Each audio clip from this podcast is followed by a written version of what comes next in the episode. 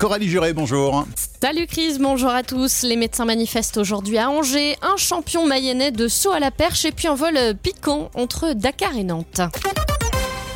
Les médecins de l'Anjou appelés à manifester à 14h aujourd'hui, place du ralliement à Angers. À 48 heures de la fin des négociations de leur convention médicale avec l'assurance maladie, quatre syndicats représentatifs estiment la revalorisation de leur consultation d'un euro cinquante insuffisante et ils s'opposent aux engagements réclamés par le gouvernement pour les rémunérer à hauteur de 30 euros.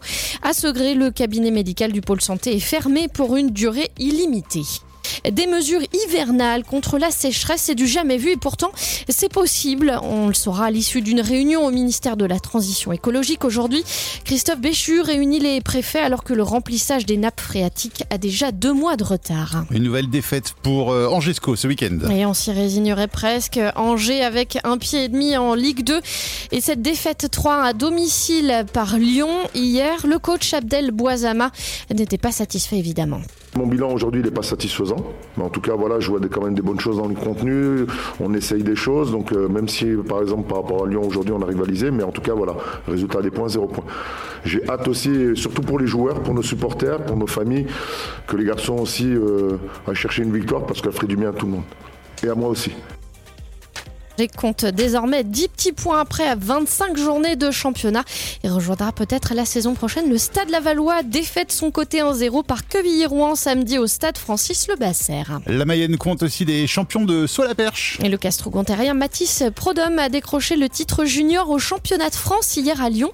Le pensionnaire de l'UPAC a sauté la barre à 5 mètres 30. Une victoire pour boucler la campagne de qualification des basketteurs bleus, 70 à 63 hier pour l'équipe de France à l'Arena Loire de Trélazé contre la Lituanie. Les Français déjà qualifiés pour la Coupe du Monde qui se tiendra du 25 août au 10 septembre en Indonésie, Japon et Philippines. Il y avait un scorpion dans l'avion. Ça fait froid dans le dos, hein. la situation aurait pu dégénérer, mais le personnel du vol Dakar-Nantes a très bien géré la situation samedi en isolant l'animal qui a tout de même piqué un passager, un homme de retour d'un séjour dans le désert avec sa famille, qui avait embarqué malgré lui le scorpion dans son sac. Il va bien, même s'il a eu très très mal. Son passager clandestin ne faisait a priori pas partie des espèces mortelles. Ouf Un Mayennais dans la nouvelle série de Kev Adams ce soir sur TF1. Le craonet Timéo Béas, ça vous dit quelque chose peut-être? C'était The Voice Kids. Il joue le rôle d'un harceleur dans Avenir. Dans cette série, le héros, Elliot, 31 ans, dialogue avec son alter ego du passé âgé de 11 ans. Et puis il y aura un Lavallois dans Top Chef mercredi. Il s'appelle Victor Blanchet. Il est cuisinier dans un restaurant étoilé, l'Arpège à Paris, et participera à la nouvelle saison de l'émission sur M6.